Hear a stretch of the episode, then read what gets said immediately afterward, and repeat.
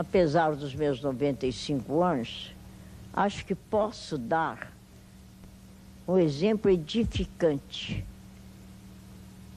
de força de vontade.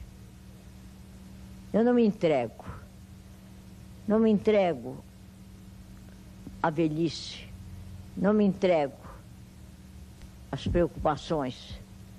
Procuro vencê-las com coragem, com destemor e procuro incutir isso nos meus filhos. Tanto que ontem dizia o meu filho: a senhora não pode sair com tempo chuvoso, porque eu quero que a senhora viva 100 anos, porque a senhora é o nosso apoio, é o nosso amparo, é o nosso exemplo.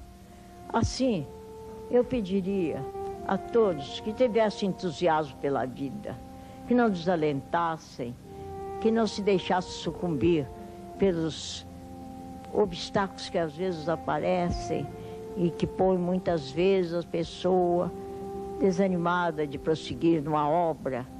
Não, nunca que o desânimo se aposse dessas pessoas, dessa geração nova, que se sintam todos cheios de amor pela vida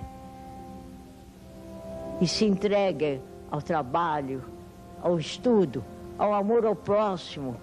Nada há de melhor do que a gente procurar aliviar o próximo nas suas dores, nos seus trabalhos, um conforto. Eu me sinto feliz quando posso ajudar alguém. Que todos tenham esse amor, esse grande amor pelo próximo, e assim terão mais vida, mais força, mais vontade de viver.